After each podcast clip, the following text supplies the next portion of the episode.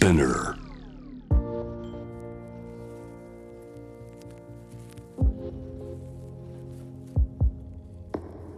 藤原信也新東京漂流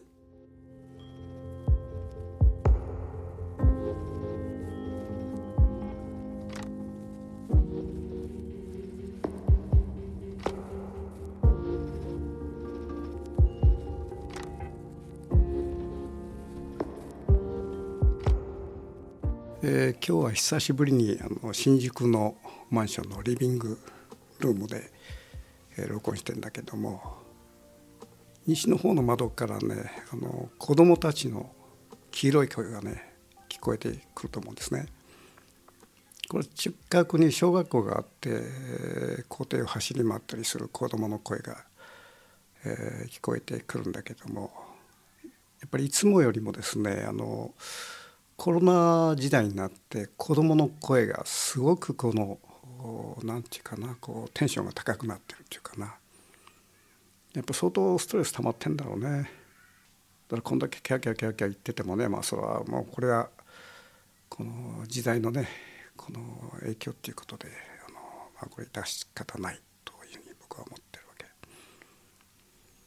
で先週先々週は僕のお距離の文字庫に書いた流れで、まあ、距離の話を二度と続けてやったんだけども、まあ、今週ももう一度ね、えー3回にわたって、えー文字工のお話をしようと思ってたんだけども先月の5月の27日だったかなあの例のその知床の観光船の「カズワンが、ま、引き上げられてたというニュースがあって、まあ、今からまあ検証が始まるということでですねえー長年こう海に携わってきた僕としてもこれちょっと一つこの話題を差し込もうかなとそういうことで今日はちょっとあの「カズワンに関する話をしたいと。でこの「カズワンに関しては一度このポッドキャストで、えー話をして、まあ、最終的にはこの国の責任というものがあるんじゃないかと。えーその時にまあ海上保安庁という名前を出したんだけどもなぜ僕は海上保安庁という名前を出したかというとですね僕はかれこれまあ1,000回くらいその海に出てて、えー僕自身のあのボートが17フィートと27フィート似てあってですねまあ、一定が100馬力それからもう一つの27フィートは200馬力二丁掛けのねあの船外機がついてるわけですよ。でこの小さい方の100馬力の船で、えー一度事故があってですねこれあの海上でねあのエンジンが止まってしまったとそういうことがあって近くに、まあ、あの漁業をやってた人に助けを求めて栄光してもらって近くのその漁港までね連れて行っていただいたと、まあ、そういうこう事故があってですね、まあ、これ栄光されたっていうのは僕の長年のねあの船の歴史の中で初めてのことで、えーそれだけまあメンテナンスだとかいろいろなことは気をつけてきたわけだけども、まあ、その時のねあの海上保安庁の対応っていうのはもう本当に厳しくて、えーまず栄光されたその港に、えーまああ2時間経ってぐらいかなこう車で3人のその海上保安庁の役員がやってきてそこで、えーまあ、事情聴取が始まるとそれがね延々と4時間続いたんですね。でも根掘り葉掘りも本当もうお爪楊枝の先でこうほじくるようなあの質問までされてそれでなんとかまあその場は終わって、えそれからあそれはあの対岸の横浜方面のその港だったもんだからそれからその僕の方はあの内房のですね漁船に連絡してそれからまあ栄光してもらって、え無事、え僕の方の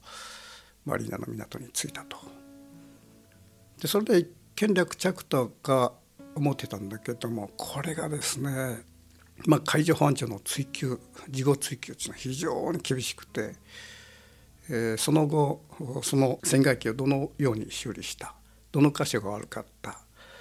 もう全て逐一質問があってですねそれからその修理した業者の名前、えー、とか全て聞いて、えー、これこれこうしたと。でそれで、えー、海上保安庁から、えー、日本小型船舶検査機構に連絡が行ったりして、えー、それがまあ検査があるわけだけども。もうその後もね大体3か月にわたって海上保安庁から電話があって、えー、それ4回ぐらいあったのかな。その細目細部をこういろいろ聞いてくると。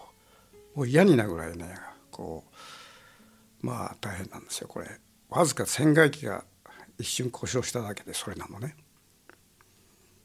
だから今回その知床の「カズワン」がねこれあんだけの人をね乗せて沈没して大量の死者が出たということにおいてはですねまず駆けつけるのは海上保安庁でしょう。で海上保安庁駆けつけてそこで、まあ、当然その国交省管轄のその日本小型船舶検査機構に、えー、橋渡しをするんだけどもその最初のねファーストコンタクトである、えー、海上保安庁が果たしてこれうまく機能したのかということで、まあ、先あのこの前のねあのポッドキャストの「カズワン」のコーナーで、えー、海上保安庁の名前を出したんだけども、まあ、本来言えばねこれは海上保安庁以上に、えー、日本小型船舶検査機構ここの問題が一番大きいわけですよ。でこの日本小型船舶検査機構っていうのはまあ、国土交通省の管轄ということね。ということはその、えー、国交省の責任っていうかなこれはまあおそらく海上保安庁以上に大きいだろうと。でこの日本小型船舶検査機構っていうのはまあおそらくこの船を乗らない人っていうのはおそらく分からないと思うからちょっと説明しますと、まあ、小型というふうに銘打ってますけれどもこの小型っていうのは本当小さな船と思いがちなんだけど結構でかくてですね、えー、小型っていうのは2トン未満ということはちょうど「カズワンが19トンだったからギリギリあのちょっと1トン超えると大型になっていくという。そういう意味ではですね一般のそのクルーザーだとか私の持っている船だとかまあ、40フィート以上のねでかい船だとかそういうものも全て小型に類するということでもうほぼ全てのこのレジャーボートないしそのちょっとした客船っていうのは小型に入ってるわけね。それでこの日本小型船舶検査機構というのが何をやってるかというとですねまず一番大きな仕事は、えー、例えばあの車で車検っていうのがあるように船にも先検っていうのは当然あるわけで、えー、3年に一度検査がある。でこれは3年に一度定期検査があるその次が中間検査次はまた定期検査また中間検査ということで3年にごとに一度要するに車検に類する先検検査があるわけね。だから船の船の装備品からそのライトがつくかとかね、その救命があるかとか、まあ、いろんなアイテムがあってまあ、十何個のアイテムがあってそれが全部揃ってるかどうかという点検があるわけですね。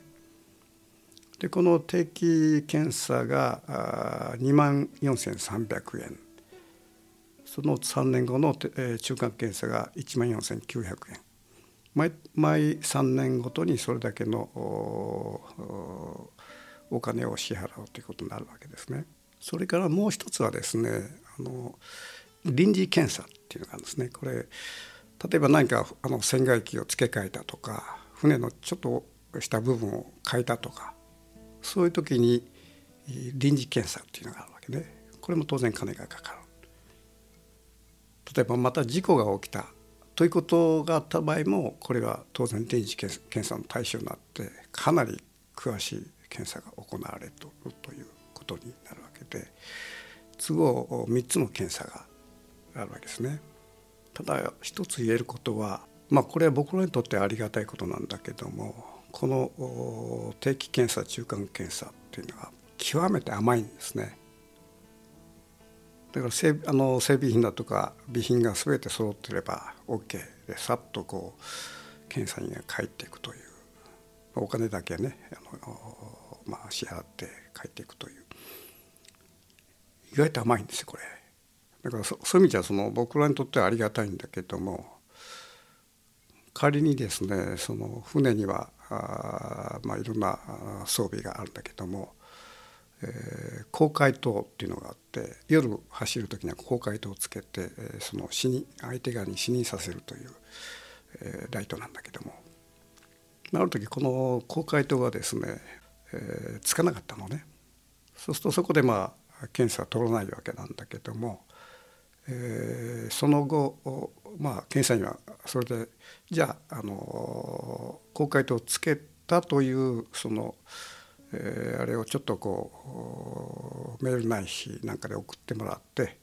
えー、それでまあ確認して終わりましょうということでですねこの公開灯なんかはね写真撮って、えー、例えばフォトショップなんかで火をつく灯すようなことは簡単にできるわけで、えー、だからズルをしようと思ったらいくらもできる。っていうかなだからもう要するにその九段の海上保安庁のこのものすごい追求と詳しあの厳しさとに比べるとこの日本小型船舶検査機構のその検査の在り方っていうのはものすごく甘いんですよね。しかもこの日本小型船舶検査機構というものが仮に事故を起こしたりとかその前のその定期検査中間検査によって非常に厳しくそのこの船は大丈夫かっていうことを点検するその機構だから、まあ、ある意味で船を乗る上でのこの要っていうかまああの一番重要な機関というふうなことなんですね。まあ、そういう意味ではあの今回あの「カズワンの船これがさまざまなあの欠陥があったということが分かって例えばあの1年前に事故を起こしていてあの、まあ、船体に前の方春に亀裂が入ってったとかね。でその亀裂をどうやらなんか船長がベタベタ FRP を塗ったくって終わったみたいなことを言われてて仮にその船体に亀裂が入っていたとすればこれはもう普通のプレジャーボートでも大変厳しい検査があるわけでましてやそのたくさんのお客さんを乗せる船だからそれに少しでも傷が入った場合ってものすごい厳しい検査が必要なわけですよ。でそれがなされてないこれはびっくりしましたよねこれは。それからもう一つは要するにあの連絡装置がなかったと。で船舶無線も故障故障中で放置されてる衛星電話も故障中で放置されてると。それでじゃあ連絡手段は何かというと船長さんの持ってた携帯まあ、一説によるとその携帯がなんか使えないものでお客さんの借りたみたいな話が伝わってきてるんだけどもこの携帯はですね船長さん個人の所有であって本来こういう業務的な船というのは、えー、船長さんも人の個人なんですね。だから船長さんの持ってる携帯ではなくて会社がちゃんとしたこの携帯をその船用に用意してそれをその乗組に渡すというのがルールなんですね。だからそこでも結局個人のその携帯これが果たしてどこまでその電波が届くかって分かんない携帯をですね、えー、船長さんを持ってて7で使ってると。だそれをまあ検査してない。しかもあのこの携帯っていうのはまあ僕らのこの陸上ではねつながらないとこはほ,、まあ、ほとんどないと思うんですけども特に NTT なんかはもうほとんども陸上でつながらないとかない。だけど海はね結構あるんですよつながらないところが。例えば東京湾っていうのは、まあ、あの千葉の房総半島とこの神奈川の方に挟まれたいわゆる湾なんだけどもここですらねある地域は携帯がパタッと消えあの使えないんですよ。そのね使えない区域があるんだけどそれがねあの揺らぐっていうかな前は使えてたんだけどこ今日は使えないとかねいわゆる電波っていうのは揺らぎがあってまああの神奈川の電波なのか千葉側の電波なのかその干渉地帯があってそこの揺らぎの中に入った時に一瞬も携帯が使えなくなるということが起きたりするわけね。でましてやこの知床半島っていうのはこれはおそらくこの携帯の要するに電波が、ね、塔が立ってるところが限られてるわけで、まあ、あらかじめその携帯が通じないっていうところは結構たくさんあるらしいんですよね。でにもかかわらずその船長さんの個人のどの程度の性能かわからないようなもののその携帯一本持って、えー、出航してしまっているということはかなり恐ろしいっていうかな。僕らは船に乗った時には、まあ、ある意味で通信手段っていうのはまあ命手段で何か起きた時にはそれをこう携帯で知らせるわけで。でその携帯のそのそれは海上保安庁にまず知らせるっていうことがあるんだけどその前にですねあの船の世界にも救命救出のその会社っていうのがあってバンっていうのがあるんですね。でそこに加入して1年にまあ2万円くらい払うのかな。そうするとそこに連絡するとそのバンが契約しているそのマリーナだとか、えー、漁船だとかそういうところに直ちに連絡して救出に向かってくれるという。だからバンに入入るっていうことはまあある意味で必須っていうかな、まあ、僕もバンに入ってんだけども。そういう形でそのよほど外洋の遠くに行かない限り、えー、バンに入っておれば近くのマリーナなり、漁船があの救出に来てくれるということなんですね。ただ僕はたまあのその船外機が故障した時にバンのね期限がちょうど切れてた時でまあ本当あのちょっと前が悪かったんだけどそれで結局海上保安庁に連絡せざるを得なかったということがあったわけですね。それでこの知床半島の海っていうのは本当に怖い海で、えー、僕のねあの船の仲間がですね10年ぐらい前かなあのちょうど僕が持っているその17フィート、えー、ボストンホエラーモントークっていうやつこれまあ荒海にものすごく強いといういわく因縁の船なんだけどもこれで日本一周してんですね。その時にちょうどあの今日今回今回「カズワンが沈没したあの知床を通ってですね。で彼に聞くとね本当に怖いとあの海は。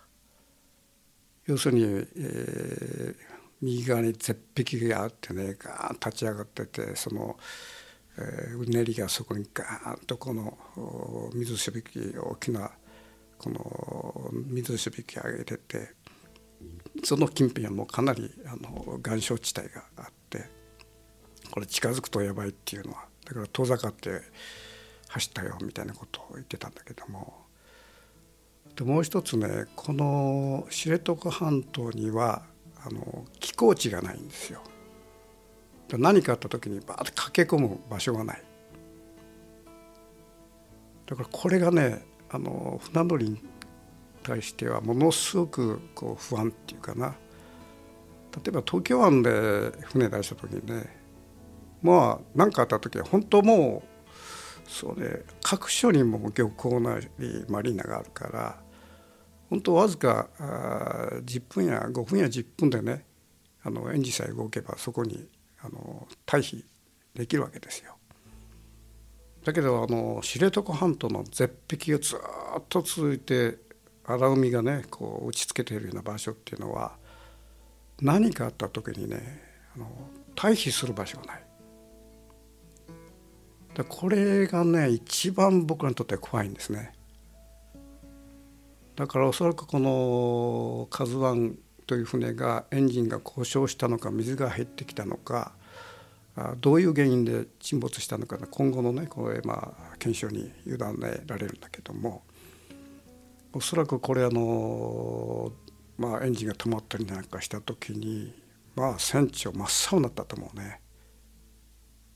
これほらもう寄港する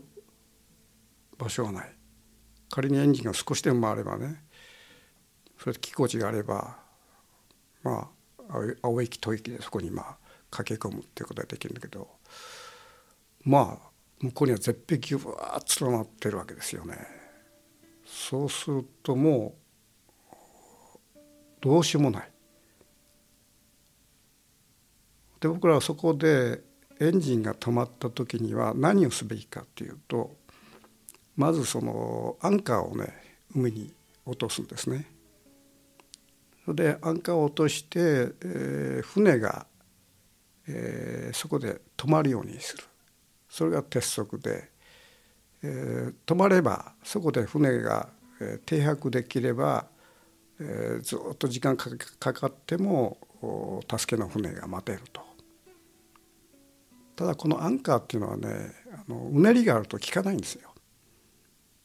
アンカーを落とすとそしてこのアンカーがこう、まあ、岩かなんかにガチンとこう入って、そこで船がこう、えー、止まるわけだけどもこのうねりがあると船がぐーんと例えば今回まあうねりが3メートルあったっていうから3メートルぐらい上にグッといっちゃうわけねそうするともうアンカー簡単に外れてしまう。だからそのまあ事故の時の鉄則であるアンカーを落とすというやり方もその大きな群れの中では通用しないわけですね。そうするとそのまあ勢い船はどんどん船はどんどんどんどんこの岸にの方にこう寄っていってそこで座礁して船はそこに穴が開くとかねそういうことが起きるわけで。まあ、そういう意味であの知床のあの寒いね絶壁の気候地も何もないしかもその携帯も通じないという中で船がこう故障ないし何かあった時にはねこれもう打つ手がないわけですよ。だからその時のまあ船長さんのねこのまあ乗り乗ってるお客さんのねこの気持ちっていうのは本と不安と恐怖っていうのはもうどんなもんだったのかっていう思いますよね。ただ仮にそこでですね携帯が通じてたとでなんとかその船はあの岸に打ち打ちつけられないぐらいのまあエンジンのまあ力があって、えー、そこで待機できるというような状況であればまああのね知床の漁船ないし船団がねバーッともう全速力でやってきてまあ、当然助けに入るわけだけれども、まあ、そういうことをできなかったっていうのは、まあ、それは原因はどこどこにあるのか分かんないけども、まあ、携帯が通じなかったらこれはもうどうしようもない。ということで、えー、今回のその「カズワンの事故っていうのはですねやっぱりいろんな意味でこの検査体制っていうかな。検査がきちんとやっておられればおそらくこういうふうにはなってなかったんじゃないか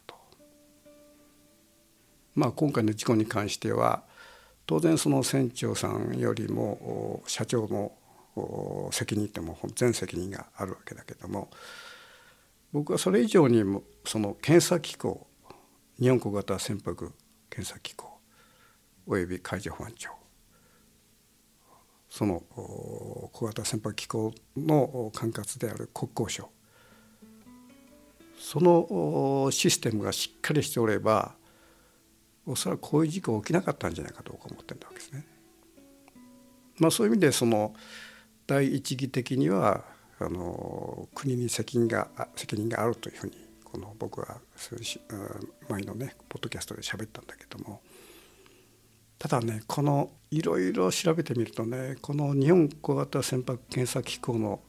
構造っていうのがね非常に軟弱っていうかこれが分かってきたんですね。北海道ものすごくでかいでしょそれでこの日本小型船舶検査機構のがどこにあるかというと札幌にあるんですよ。もう一つは、えー、函館にあるんだけどもそのほぼほぼね北海道例えば札幌以北は全てその札幌支部の管轄なのね。から函館支部はその札幌以南だからそんな広くはない。だから、えー、札幌支部がほぼ北海道の全域をカバーしていると思っていいですね。北海道全域の、まあ、160市と町があるそれを北海道支部小型船舶機構が管理しているというそれだけ広い、えー、区域をのものすごい数のね漁船がある。それからプレジャーボートがある。その管理を何名で行っているかと、まあ、ちょっと想像してほしいんだけども。これはびっくりするんだけどね。6名なんですよ。それで、えー、その数に関して僕は非常に気になったもんだからあの札幌支部に電話したんですね。それでいろいろ話を聞いてこれはまあ一般の人間のまあちょっと質問としていろいろ話をして最後にあの札幌支部では職員が何人いらっしゃるかということを聞いたら絶対答えなかったのねこれ。それでまあ特費事項みたいなことを言ってんだけどこれは別に公機関のねあのに何人職員がいるかっていうのは別に特費する必要はないわけで、まあ、ただ今回こういうことがあったものでそのそういうナーバスになってると思うね。でそこで僕はその日本小型船舶検査機構の本部に電話を入れて、えー、まあいわゆる普通の質問としてその札幌支部の人員っていうものを聞いたら6名っていうことが分かったわけですよ。でこの6名っていうのはあの事務員と検査員を含めてですよ大体事務員が半分までいかないけども2名はいらっしゃるわけで普通は。そうすると4名体制で北海道全域のね検査をやるっていうのはこれはまあある意味でまあ完全に不可能ですよね。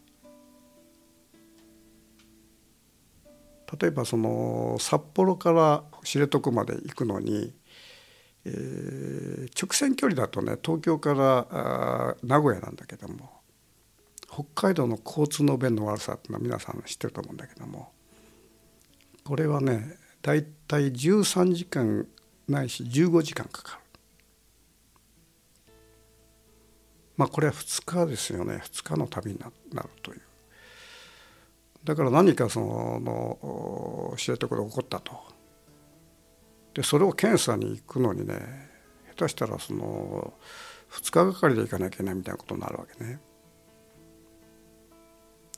だからこの「KAZＵ1」に何らかのその、まあ、例えばちょっとしたあの事故があってあの船体に亀裂が入ったと、まあ、15センチ程度のねでそういう、まあ、報告がいった場合に果たしてそれをねあの札幌からね2日間かけてねそれを視認しに行ったかってこれはねちょっと怪しいなと。本来まああの僕が船を置いてる千葉だとかねそういうとこだと本当あのわずか1時間ないしちょっとで来れるわけだからすぐ来てまあ検証するっていうことはできるんだけどもまあ2日かけてそういうねちょっとした亀裂が入った程度ではいかないと思うんですね。でそこで何やるかっていうと先ほど僕が言ったようにその、まあ、ネットメールなんかでこうこうしましたああしましたという、まあ、メール処理っていうかな。そういうもののやり取りで済ましていくっていうことが起きてるんじゃないかと。まあ、北海道っていうのは、まあ、あの8万3450平方キロあると。でもう一つね神奈川支部をちょっと比べてみたんだけども神奈川支部は、えー、検査員が6名いるわけね。ということは検査員6名と事務員が2名都合8名でやってると。で札幌支部は、えー、おそらく、えー、事務員2名検査員4名ということはね横浜支部よりも数が少ないわけよ。これなんでかさっぱりわからないですね。それから横浜支部っていうのも神奈川県全域をカバーしてるんだけどもこれが神奈川の広さが2416平方キロということはまあ30倍の落差がある差がある北海道と神奈川においては。だけども職員の数は、えー、神奈川の方が多いと。その人員の配置っていうのが果たしてどういう経緯でねそういうふうになってるか分からないんだけどもおそらくまあ僕のこれまでなずっと検査を受けてきたね、えー、感覚ではおそらくこの札幌支部の4名体制の検査員ではまず仕事ができないんじゃないかと。要するに通信だけでやるやってるんじゃないかと思うんですね。書類検査。あと書類提出してハンコポットをして戻す。あるいはメールでそのちょっとした映像を送ってもらって「あここだこういいです」っていうことで。おそらくねあの職員がずっとその何かあった時にそこに行ってどうのこうのってやられるような体制じゃないわけですよ。だからこの職職員さんそのものはね僕は何度も付き合ってるけどすば本当にいい人が多くてですねあのその人たちにどうのこうのっていうことは言いたくないんだけどもおそらくこの日本小型船舶検査機構を管轄している国交省この構造的な問題をこうがあるにもかかわらずそれを放置しているあの国交省ですよね。まあ、最終的にはそこに僕は責任があると思ってるわけですね。だから根本的にその構造を変えない限りこの検査機構のおそらく今後こういう事故起こって、えー、もう同じことが起きる可能性があるんじゃないかと思うわけですね。まあそういう意味において今回の事故っていうのはいわゆる所有者の,、まあ、あの社長のずさんさだとかいかにも素人っぽいねその船長さんのねあり方だとかそういうことはまあ当然まあ、えー、火を見るよりまあ明らかなんだけどもそれ以前に第一義的には、えー、日本小型船舶検査機構を管轄している、えー、国交省に問題があるとか思うわけですね。まあ、余談ですがこの「カズワンという船はえー、瀬戸内海方面からやってきた船なんですね。もう40年ぐらい経ってる。もう廃線に近いものを持ってきてるんだけども。これを聞いた時にねびっくりしたんですね。というのは、えー、船というのはですね車と違ってあのその海域によって、えー、海の状況全く違うからその海域海域で造船所があってその海に応じた船を作っていくっていうのはこれは鉄則なんですね。まあ、これは世界でも同じことで仮に例えばあの僕はアイルランドなんかに行った時にはものすごく買った船形の船があってあ確かにこの海域のあのこの波の様子だとこの船の形一番合うんだなとかねそういうことがあるわけですよ。だからこの瀬戸内海地方で、まあ、あの平水ですよねあんまりこう海の荒立たない、えー、ところで使う船というのは、えーまあ、そんなに気を使う必要ないっていうかなだからこの前のポッドキャストで話したようにもう非常に不安定な船なんだけども、えー、それでもあの瀬戸内海地方のねあの平水ではもう全然問題ない。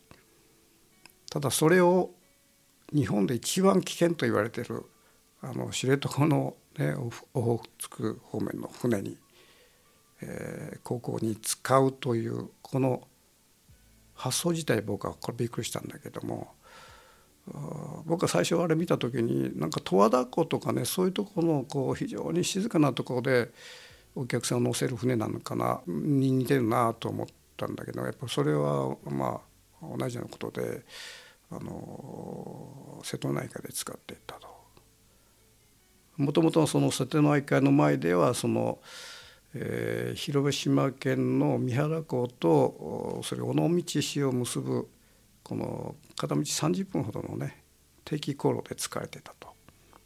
まあ、要するにまあ学生さんとかねそれから乗り込んであとこう、まあ、通勤に使うとかそのそういう程度の船だったんですよね。でそれがまあ、えー、瀬戸内海でちょっと使われてその40年後に、えー、知床に持ってこられたというだからこの海域差があるにもかかわらずそういう船が持ってこれるというこれはね結構怖いことだと思うんですね。まあ、船の船体っていうのは FRP でできててその船の厚みっていうのがあるんだけどもあの海域海域によってその厚みが違うんですね。だから瀬戸内海地方だともうバシャバシャこうあの荒波にあられることがないから勢いはやっぱりその伝統的にあの FRP の厚みっていうのは薄くなるわけでまあすごく荒海に対応した場所の船同じ漁船っていうのは FRP が本当ごっついすごいごっついあの厚みがあったりするわけですよ。まあ、そういう意味でそのそういう平水域から荒海に、えー、そういう船を持ってこれるというこういうものの規定がない規制がないということもやっぱり構造的な問題だと僕は思うわけね。これは国交省のこの作ってるこの船舶機構のシステム自体の構造上の問題が当然あるわけだけどもまあそれは収入と支出の問題っても当然あるわけで仮にその日本船舶の機構っていうのが収入がおそらくほとんどまあ先見によって収入を得ていると。そうするとその検査員もですねなるべく早く仕事を済まして次の現場に現場に行くという。例えば先見に来る日程を決められると例えば朝の10時に来ますということで、えー、もう10時前に来てんですよ。それでもうあのさーっと点検して次の現場に行ってまたやるというおそらく一日に何件もこなさないとねそういうまあ経営がやっていけないというおそらくそういうこともあるんだろうと。だから勢いその検査が甘くなっていく。じゃあ検査してこれ不合格不合格であった場合にまた検査が来るってこれできないですよね。この人の中では。そうすると勢いさこの前さっき言ったようにその、えー、メールのやり取りで済ますみたいなことがあって。じゃあ再検査の時にじゃあ金がかかあの支払わなきゃいけないかというと支払う必要ないわけですよね。だそういう意味でその、まあ、そういう金銭上、まあ、経営上の問題もあったり国交省の作り上げたシステムの問題これが大きくあるわけで。そのまあ構造が変わらない限りですね今後まあ火山みたいな事故が起こる可能性は僕はあると思いますね。だからこのことによってまたその先見ないし、えー、臨時検査っていうのはおそらく厳しくなる可能性はあるあって、まあ、僕らとしてはまあそのあんまり痛いし返しなんだけどもおそらくこの火山の問題っていうのは大きな構造的な問題があるから国交省に第一義的な問題が僕はあると思っててその国交省が全体の構造を見直さない限りまたこの悲惨なことが起きる可能性があると僕は思ってますね。まあ余談だけどこの今回「カズワンを引き上げたサルベージ船ですねこれは僕の郷里の門司港からあの出てんですね。でおそらくこの巨大なねサルベージ船を九州からもう北海道まで持って大変なことで、まあ、これはおそらくえー、ものすごい馬力のねキャッチャーボートっていうものが、えー、2隻ない3隻こうものすごいこのエンジンを引きかせながら、えー、ちらおちら、あのー、知床まで行ったんだと思うんだけどもまあことほどさようにですね、えー、門司港っていうのはまあ海洋っていうものの懐の深さっていうかそういうものがまあ子どもの頃から接してきたわけで。まあ、僕はこの辺その海の世界にね、えー、馴染んでいったっていうのも、まあ、そういう、えー、ところにあるわけですね。